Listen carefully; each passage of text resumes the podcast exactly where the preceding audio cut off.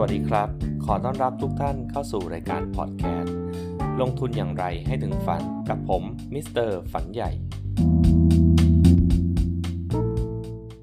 อเคครับ ใน EP นี้เราจะกลับมาคุยกันนะครับในเรื่องของการลงทุนซึ่งเป็นสาระสำคัญนะครับของการลงทุนไปถึงแผนที่เราอยากจะได้วางไว้นะครับในเรื่องของการลงทุนเนี่ยผมอยากให้เข้าใจทั้ง 2 ส่วนนะทั้งมิติเรื่องของความเสี่ยง ซึ่งเป็นมิติแรก ๆ เลยที่หลาย ๆ คนเนี่ยมองข้ามไปแล้วก็ได้พูดกันไปแล้วใน EP ก่อนหน้านะครับส่วนใน EP นี้เนี่ยสิ่งที่เราจะคุยถึงก็คือเรื่องของการเริ่มต้นลงทุนในช่วงแรก ๆ นะครับก็คือการลงทุนด้วยผลตอบแทนทบต้นนะครับทำไมถึงสำคัญ เพราะว่าในช่วงแรกนะครับเงินที่เราใส่ลงไปในพอร์ตลงทุนเนี่ยเป็นเงินจำนวนน้อย ดังนั้นเนี่ยเพื่อให้ผลตอบแทนเนี่ยมันโตขึ้นได้รวดเร็ว ก็จำเป็นจะต้องหาผลตอบแทนทบต้นนะครับที่ดี ทีนี้เราจะหาผลตอบแทนเท่าไหร่ล่ะที่เราคิดว่าเฮ้ยมันน่าจะเพียงพอต่อการที่เราเใส่ลงไป และทำให้ผลตอบแทนนมันงอกเงยเวิธีการคำนวณง่ายๆนะครับมันใช้กฎ 72 กฎของ 72 มีเงื่อนไขก็คือว่า 1 การลงทุนแบบนี้เป็นการลงทุนแบบทบต้นนะครับเขาให้เอาเลข 72 ตั้ง หารด้วยอัตราผลตอบแทนที่เราอยากจะได้นะครับ จะได้จำนวนรอบหรือจำนวนปีที่เกิดขึ้นใช้เวลาเท่าไหร่ เมื่อวัน 2 วันก่อนหน้านี้เนี่ยผมได้อ่านในเว็บไซต์กระปุก .com นะครับก็มีโพสต์หนึ่งมีมีคอนเทนต์หนึ่งอะนะที่เขาพูดถึงเรื่องของออมีคนคนหนึ่งเขาฝากเงินไว้ 2 ล้าน แล้วก็ได้ดอกเบี้ยมาเป็นรายเดือนนะครับ ก็อยู่ที่ประมาณ 800 บาท คำนวณดูคร่าวๆนะครับหน้าปีหนึ่งเนี่ยน่าจะได้ผลตอบแทนอยู่ที่ประมาณ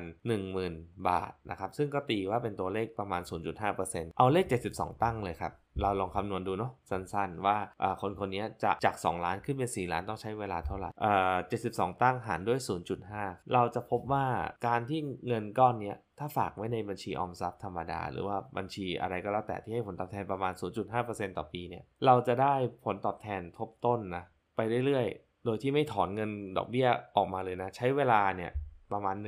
100 กับอีก 4 ปีนะครับถึงจะได้จาก 2 ล้านเป็น 4 ล้านคำถามก็คือว่าเรารอไหวไหมครับเนาะหลายคนก็คิดว่าคงจะรอไม่ไหวแน่นอน ซึ่งตัวผมเองก็คงจะรอไม่ไหวเนาะมันไม่สามารถที่จะรอได้จนถึง 104 ปี แล้วเอาเงิน 4 ล้านตรงนั้นมาใช้ ซึ่งตัวหนึ่งที่เราอาจจะต้องกังวลเพิ่มเติมอีกนอกเหนือจากระยะเวลาที่มากขึ้นเนี่ยต้องบอกว่าปัจจุบันเนี่ยเรามีอัตราเงินเฟ้อ ที่โดยเฉลี่ย 10 ปีย้อนหลังตอนนี้ยังไม่ได้อัปเดตนะครับ อยู่ที่ประมาณ 3%เมื่อเราคำนวณดูแล้วเนี่ยเรามองว่าผลตอบแทนพวกนี้ที่เราได้ 0.5%เนี่ยเราแพ้อัตราเงินเฟ้อที่ 3%อยู่ 2.5%ต่อปี มันหมายความว่าอะไรครับ มันหมายความว่า ปีนี้เรามีเงิน 1 ล้านนะครับเงิน 1 ล้านของเราเนี่ยจะถูกด้อยค่าในปีถัดไป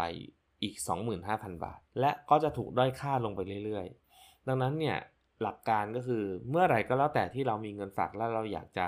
รักษาเงินต้นให้มีมูลค่าเทียบเท่ากับ 1 ล้านปัจจุบัน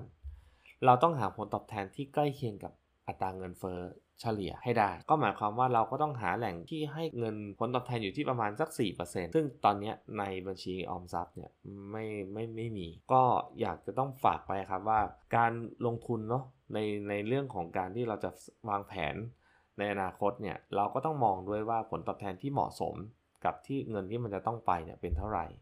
นะครับ แล้วก็ในอนาคตเนี่ยสมมติว่าถ้าเกิดเราอยากจะได้ผลตอบแทนเพื่อตอบโจทย์ด้านความฝันของเราเนี่ยเราก็ต้องวางไว้ในสินทรัพย์ที่มีความเสี่ยงมากขึ้น แน่นอนสินทรัพย์ที่มีความเสี่ยงมากขึ้น ไป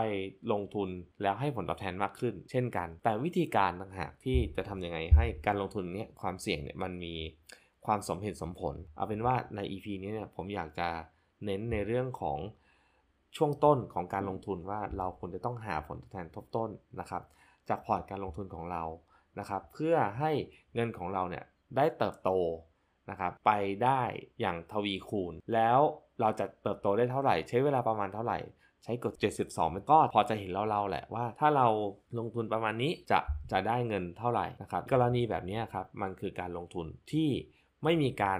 ใส่เงินระหว่างทางนะผมลืมบอกไป ถ้าถ้าเป็นการใส่เงินระหว่างทางเนี่ยเขาเรียกว่าการทำ DCA หรือว่า